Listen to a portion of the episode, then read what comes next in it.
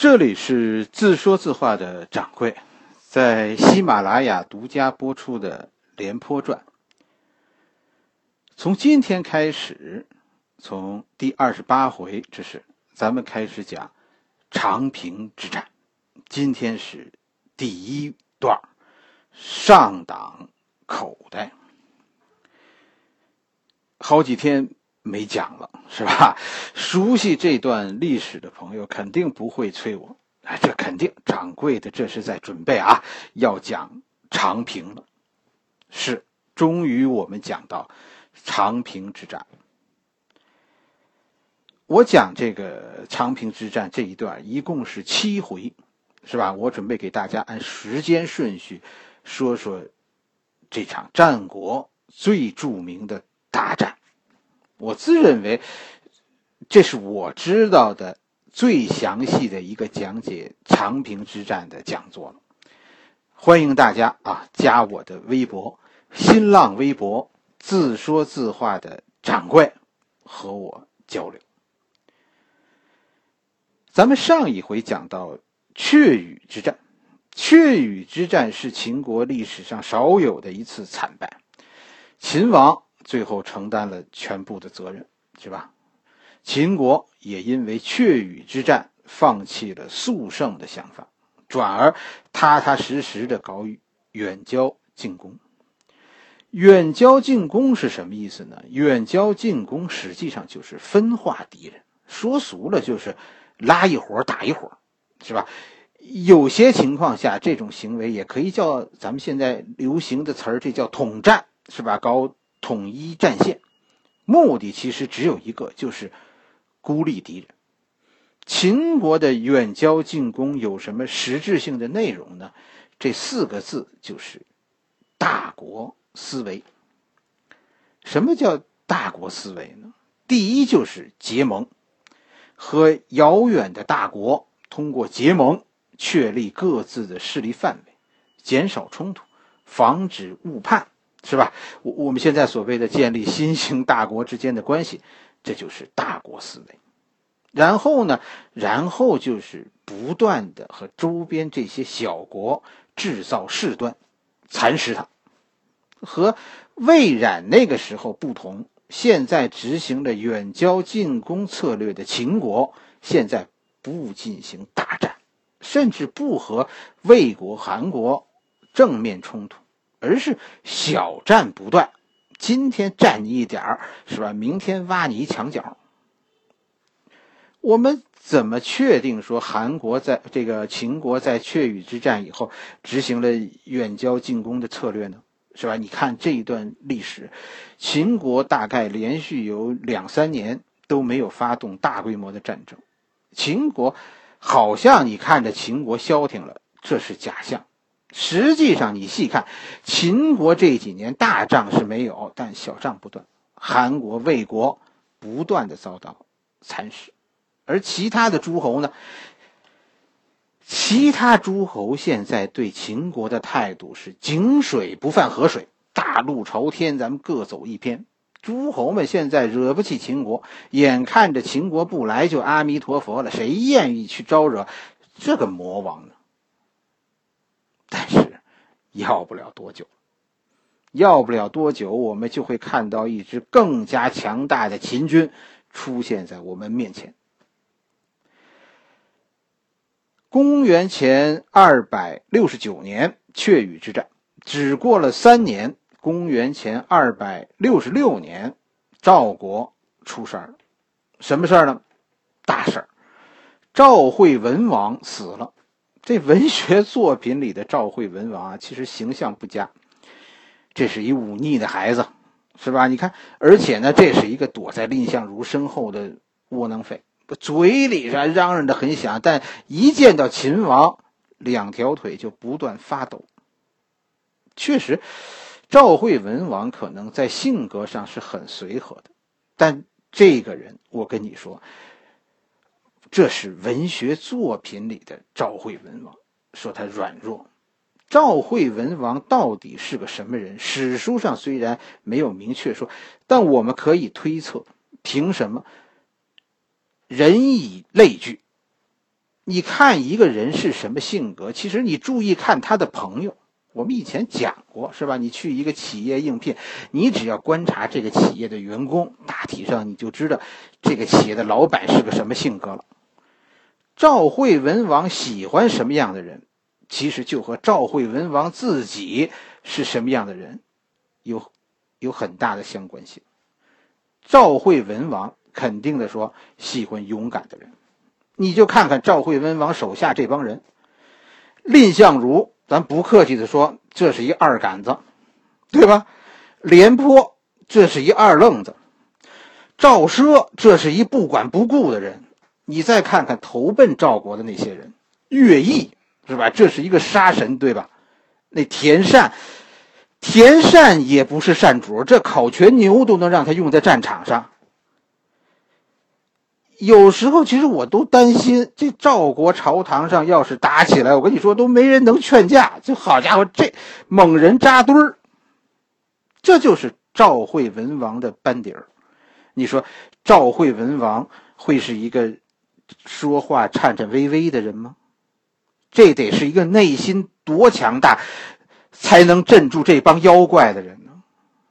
赵王赵惠文王，我觉得这是个狠角色。只是可惜了，阙羽之战、赵己之战，这是赵王的谢幕演出。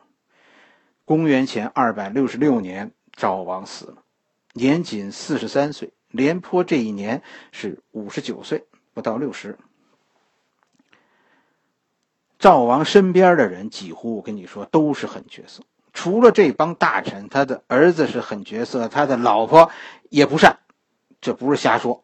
不是一家人不进一家门，媳妇儿和儿子都是凶巴巴的。你说这个老公他会是善主吗？我不是瞎说的。咱们中学课本中有一篇文章，就说赵惠文王老婆的，你记得吗？我估计你想不起来了，因为这篇文章中一个字儿都没有提到赵惠文王。这篇文章叫《触龙说赵太后》，记起来了吗？《战国策》的一篇节选。这篇文章里的赵太后就是赵惠文王的老婆赵威后。这件事儿就是触龙和赵太后聊天这件事儿，就是发生在赵惠文王刚死的时候。赵王一死，秦国就打上门来。史书说夺秦国三城，杀两万人。于是赵国决定合纵，联合各国阻止秦国。齐国提出了一个条件，说赵国你现在不提出合纵吗？合纵可以，是吧？但赵王要把亲弟弟送到齐国当人质。赵威后舍不得让小儿子去，于是当时的赵国的一个老臣触龙就去和老太太聊天。怎么说这个太后就是赵惠文王的老婆赵威后是个狠角色呢？中学课本中的这篇文章，有一个细节的描写。老太太最初听说让小小儿子去齐国，这老太太几乎就是爆了粗口了。你记得赵惠文王怎么赵太后是怎么说的吗？老太太和大臣们说说没门，谁再提这个事儿，我啐他一个满脸花。文言文爆粗口，最粗也就是这个。是吧？这是一个少有的牛人，女中豪杰啊！这要是在现在，这也是一个半夜出门叼个烟卷喝啤酒的女汉子。经过触龙的劝说，这老太太一糊涂，就让小儿子去了。触龙睡赵太后，这里边没什么正能量。我是认为这篇文章根本就不应该入选教材的，只是说这个。搞这个电话营销卖保健品的这些人必读，因为这篇文章全部内容就是告诉你怎么忽悠老年人，啊，这篇文章的核心思想就是忽悠中老年妇女。赵惠文王的儿子是个猛人，我是怎么看出来呢？他老婆是猛人，咱们知道了，他儿子是猛人，我怎么看出来呢？因为随后不久就发生了上党事变，赵王在上党事变中，充分的给我们展现了一个猛人的面目。我们先说说这个上党，大家也跟着我在心里画个地图。上党在哪儿？这上党啊，有一个名人，就是那种你肯定知道，如果你不知道，你不算中国人的那种名人。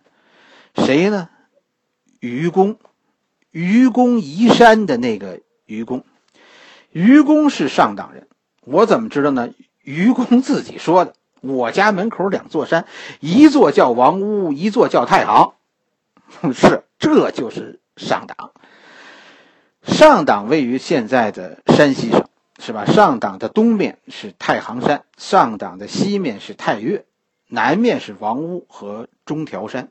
这三条山脉围起来的一个区域，就这个这块高原盆地，这就是上党。现在啊，咱们说上党其实是指以长治为中心的这么十几个县。是吧？上党也算我们讲的长平之战的主战场。你要是看对长平之战熟悉的，长治是吧？那个时候叫长子，是赵军的大本营。现在我们说的上党呢，就是这一小块地方呢，基本上你认为上党就是长平，这也不算错。解放战争中那个著名的上党战役。就是发生在长平，但在战国的时候，上党上党其实是指整个这块盆地。上党盆地被三个国家占据，上党盆地的北面是赵国的，而且赵国控制着当时控制着几乎整个的太行山，所以上党的整个东北部都是赵国的。魏国呢？魏国占据了上党的东南一角，进入上党的主要通道也控制在魏国手中。魏国已经把南阳之地割让给秦国了，现在上党的东南就是魏国在黄河以北最后的防线了占据上党平原地区的其他部分的，就是韩国。韩国占领的上党地区最大。我们以前讲过，韩国是个葫芦形，其中这两个葫芦头中的一个就是上党。上党最窄的地方，你看地图，就是现在的沁阳。那个时候，这个地方叫野王。上党地形其实是这个上党的地形啊，其实很怪。上党你要细看，它几乎就是一个口袋。太行、太岳，这都是险峻的山脉，你几乎就可以认为这是墙翻不过去的。所以，上党的东面和西面是几乎出不去的。上党的北部呢，也是交通困难。历史上，你看几条大路纵贯中国南北的这种大通道，都是绕着上党走的。所以，进入上党的通道其实都在上党的南部。就是王屋和太行山上的几个缺口，这就是我说的上党大口袋。你就可以认为上党三面墙，南面有一扇门，这门分两扇，一扇是魏国手中的，另一扇在韩国。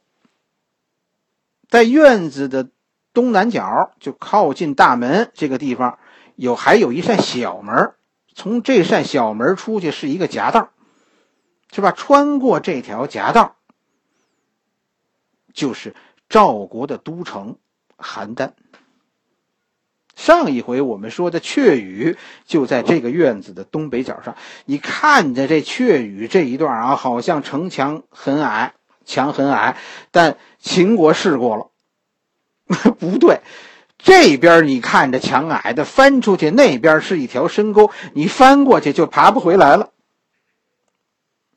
现在你就看出为什么当秦国的很小的一个军事行动，是吧？秦国骚扰上党，骚扰这个野王的这场战战役，连谁是主将都说不清楚的这么一个小行动，当野王投降的时候。为什么说对韩国以及三晋产生了那么巨大的震动？秦国现在占据了野王，这就是上党的大门被打开了。以前秦国也能进入上党，但这要看韩国的脸色，是吧？你不能进的人太多，门在别人手里呢。现在门有一半在秦国人的手中。韩国呢？韩国现在糟糕了，野王这一投降，韩国被彻底的分割了。院子虽然还是韩国的土地，但院门现在掌握在别人手中。韩国人现在从自家的南院到北院，在自家里走动得买票。要命的就是，韩国以目前的国力。根本就没办法对抗现在的这三个看门人：秦国、魏国、赵国。韩国现在一个也惹不起。韩国最终决定放弃上党北院啊，我不要了，但我得做个人情，把上党当做一个礼物送给一个大国，换取这个大国的庇护。送给谁呢？选谁呢？分歧了。是吧？韩国内部意见不统一。有兴趣的朋友啊，其实可以更加深入的研究一下这段历史中的韩国。这对于你了解中国人、了解在外部压力下中国人的生存理念，其实很有帮助的。你了解了这段历史，韩国人在这个时候的反应，你就能读懂近代中国的好多事情。韩国现在和魏国其实关系很糟，是吧？所以韩国现在要把上党送人的时候，韩国是不肯把他送给魏国人。魏国人缘不好，是吧？咱们说过，这个魏国是个没钱花就打仗的国家啊！你不援助我，我就重启核设施；你不给我粮食，你的主席出访美国的时候，我就要发火箭。魏国大体上就是这个国家，确实。魏国有实力夺回野王，毕竟秦国虽然牛，但牛在黄河南岸，在黄河北岸，毕竟秦国隔着一条黄河呢，运兵运粮这都是困难，所以就在这个局部来说，你别看魏国不是当年了，但就在这个地方，魏国是绝对优势。但要让这样一个劣迹斑斑的魏国。取得了野王，进而再占据整个上党，对韩国有好处吗？没有。韩国根据历史经验判断，魏国的强大绝不是韩国之福，所以韩国实际上是要在赵国和秦国中选一个盟国，然后呢把上党献给他，换取他的庇护。赵国对于韩王，是吧？这太遥远。但上党呢，实际上离赵国很近，这就产生了韩国内部的分歧。最终，韩王觉得赵国太遥远，还是秦国比较近，于是决定把上党献给秦国，换取秦国的庇护。而上党的守将冯亭呢，冯亭觉得韩王这是引狼入室，黄河以北将因为韩王的这个举动永无宁日，所以。就在韩王宣布上党并入秦国的时候，协议都签了，冯亭却突然宣布上党脱离韩国，并申请加入赵国。这件事就发生在公元前二百六十三年。此时，新赵王就是赵惠文王的儿子赵孝成王，刚上台两年。这是赵孝成王在诸侯面前的首秀。韩王的举动让赵国很愤怒，但冯亭的示好 让赵国乱了。大臣们现在意见不统一了。后来的这些历史评论中啊，几乎一边倒的都是认为赵国不接受上党是愚蠢的，认为赵国的灾难是躲不过去的。与其后来那样被迫应战，你还不如现在利用秦国立足未稳，把秦国赶回黄河那边去。但这我跟你说，这是这是马后炮，是吧？其实你想象一下赵国当时的处境，实际上这个时候的战国和咱们现在的世界啊有很多相通的地方。赵国就跟现在的中国的处境是一样的。美国是世界第一强国，这是毫无争议的。但你凭什么认为美国要消灭这个世界上的其他政权呢？是吧？像现在这样，我我们替你们美国管着，不是很好吗？一个基本的问题就是，其实秦始皇开始他的统一中国之战以前，秦国是不灭国的，韩国就是一个榜样，再弱小它也存在，而且。你跟着我听我话，你有肉吃。赵国的挣扎其实并没有亡国的担忧，而是说听不听秦国的，是吧？我和你隔得那么远，我不听你的又如何呢？上党对于赵国重要吗？其实就是这样一个问题。赵国有太行山的天险，上党让秦国占据。我只要守住长平，秦国就还是山那边的故事，和我没什么相干呢。对于秦国，我大体上是认为，当时诸侯的态度和我们现在看美国是有相似的心态的，是吧？赵国对于上党的态度，大体上，咱们举个例子，就和就和这个欧洲人现在对南海的态度是一样的。管他呢，墙那边的事儿。赵国于是反对插手上党的人占据了大多数。我们这位年轻的赵孝成王，这个时候二十岁，可能不到呢，还。我们为什么说这个人不善呢？赵孝成王做出的决定就是上党赵国收了。赵国接受上党，这是主动挑战秦国。赵孝成王的这个决定，当时肯定是一个震惊世界的决定。当然说说容易，但真的做起来，这就很难了，是吧？实际情况就是，无论是赵国还是秦国，谁都后来没有进入上党。这就谁进入上党？这就意味着开战，战场就在上上党。其实我们说，秦国离上党很远，赵国似乎很近，这是说拿尺子量地图的结果。那考虑到太行山崎岖的道路，你拿尺子量着是量直线是很近，但抻直了，其实也不近。所以以后整整的两年，秦国、赵国谁也没有接受上党。上党地区现在似乎你看着面上看，谁都不要了又，这是表面。实际上，在这两年多的时间里，秦国和赵国都在积极准备，因为赵王挑起了这场战争，是上党。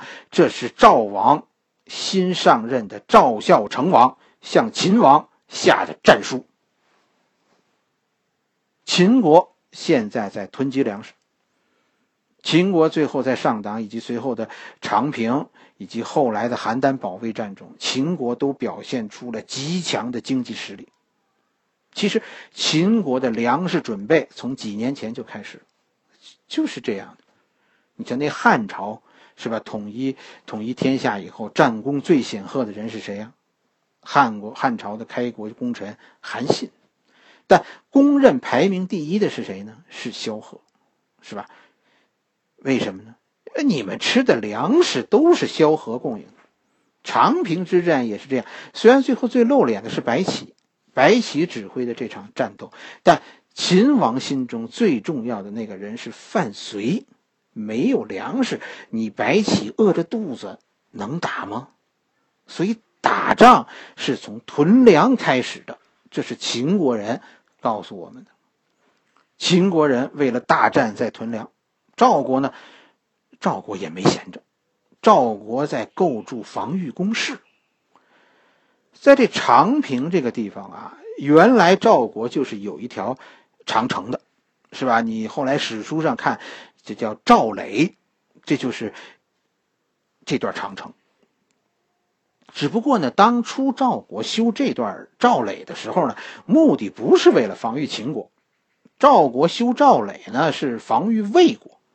魏国鼎盛那会儿呢，那时候赵国呢担心魏国从这儿呢，就从长平这儿呢偷袭邯郸，就修了这个魏赵垒，修了这段长城。谁想到一百多年以后，居然派上用场。现在就以这道长城为基础，赵国修筑了长平防线。主要就是在这个赵垒的前边修筑了所谓的西垒，就是长城赵垒以西修的这条新修了一条防线。整个长平现在就变成了一个大纵深的。有坚固的防御阵地的这么一个防御体系，秦国屯降，是吧？赵国修城，这你就看出两国的目标是不一样的。秦国现在显然是积极准备进攻，上党秦国志在必得，甚至不惜与赵国进行大决战，而赵国呢，赵国是稳守反击，确保长平安全，然后谋求。与秦国久战，这就是双方的战略。秦国势在必得，谋求在黄河以北站稳脚跟；赵国呢，赵国反守防守反击，试图呢将秦国在长平、在上党拖入一个长期战争的这么一个泥潭，甚至于期待着利用上党口袋。这个阵，这个有利的地形，在上党围歼秦军主力。公元前二百六十二年，秦国首先动手了，上党之战爆发。不过，上党之战爆发的这个地点 让人很惊奇。上党之战爆发的地点在。黄河以南，这就怪了。上党在黄河以北呀，怎么这个爆发点在黄河以南？这个战斗怎么能算是上党战役的开始呢？咱们说过这个上党口袋了。秦军这次在黄河以南的攻势声势浩大，就。摆出了一副与魏国大决战的态势，但实际你看，秦国进军的速度非常慢。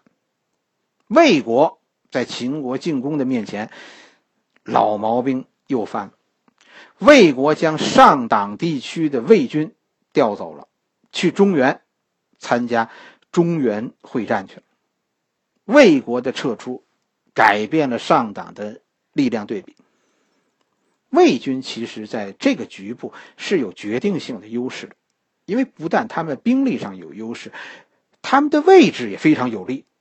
魏军如果从现在魏军的地盘出击，他离这个野王最近，魏军出门就可以夺回野王，从而使得秦军进入上党的全部部队陷入包围。而如果秦军进攻魏军呢？那将遭到赵军在长平守军的侧击。同样，秦军如果进攻赵国的长平，秦军的侧翼也将暴露给魏军。魏军现在，我跟你说，这是甩咧子呢。既然上党没有我的利益，你们赵国自己去面对吧。于是，挺好的一局棋，竟然一下子就翻盘了。秦国原本连他们自己都准备在上党苦战，现在的形势逆转了，变成赵军必须死守长平，而秦军猛攻，就变成这个局面了。赵王赵孝成王是个很自负的人，但他是刚上台，很多情况啊，现在看，其实这个。新赵王啊，不是十分清楚，因为新赵王做出了一个显然是错误的判断，那就是赵国对秦国在上党这个局部是有绝对优势的，就是没有魏国参战，仅仅凭借赵国的力量，同样可以关闭上党。围困秦军，同样可以实现把秦国在上党拖入久战这个战略意图。于是，魏军撤走以后，出现了这样一个局面：王和为主将，带领着两员年轻的秦国将领，二十万秦军进入上党，迅速就击败了冯亭的地方武装，冯亭逃亡赵国。而赵国呢？赵国在长平增兵，廉颇准备从长平出发进攻野王，在上党合围秦军主力。到公元前二百六十一年，谁都能看出大战即将开始。这场大战随后发生的就是长平之战。